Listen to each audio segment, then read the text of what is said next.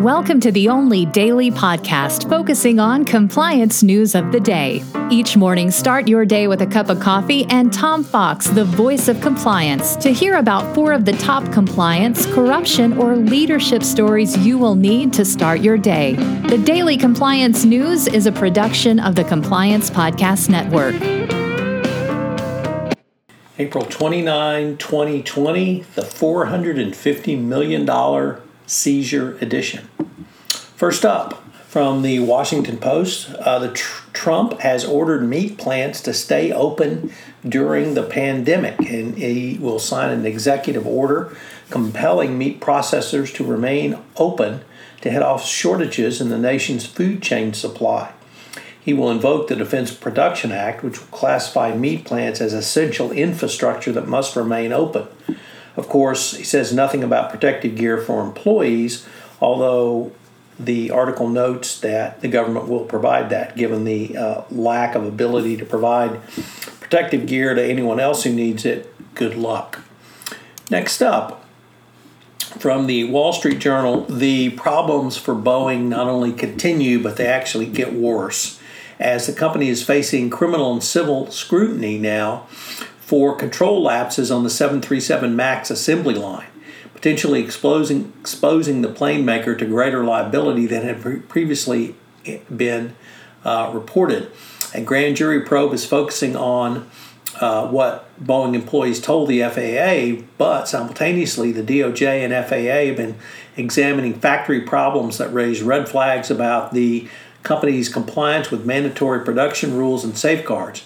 Boeing found debris mistakenly left behind by workers in fuel tanks and other interior spaces on approximately half of the 737 MAX aircrafts it has started inspecting since last January.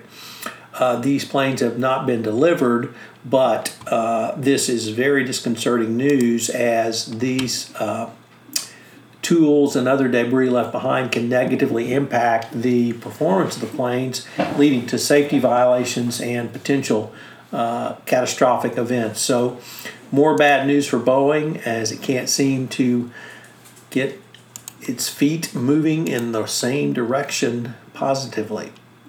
Next up from the Miami Herald, the um, since targeting Venezuelan corruption, in 2017, South Florida federal officials have seized over $450 million in bank accounts, luxury property, show horses, high end watches, and super yachts belonging to more than a dozen government officials and business people in Venezuela and those that have moved to the United States. They've all been charged with money laundering billions of dollars in the U.S., Switzerland, and other countries. The largest catch was Venezuela's former treasurer, Alejandro Andrade who wrote several checks totaling more than $250 million to government, the U.S. government last fall after the money had been transferred into Swiss bank accounts, according to his defense attorneys. These, this payment counted towards a $1 billion forfeiture, forfeiture judgment against him. Federal officials have also tracked down uh, dozens of multi million dollar condos and homes uh, in the South Florida area going forward. And then finally, from Reuters, a report that the Swiss bank Falcon, uh, Falcon Private Bank, a wealth manager that was at the center of the 1MDB scandal, could lose its Swiss banking license by the end of the week. Swiss financial market watchdogs could withdraw the license for the bank owned by the Abu Dhabi State uh, Investment Sovereign Wealth Fund on grounds it continuously failed to meet regulatory requirements most specifically around its role in 1MDB. Falcon gained notoriety after it was reported investigators had found nearly $700 million transferred into its account uh, at the bank's Singapore outpost.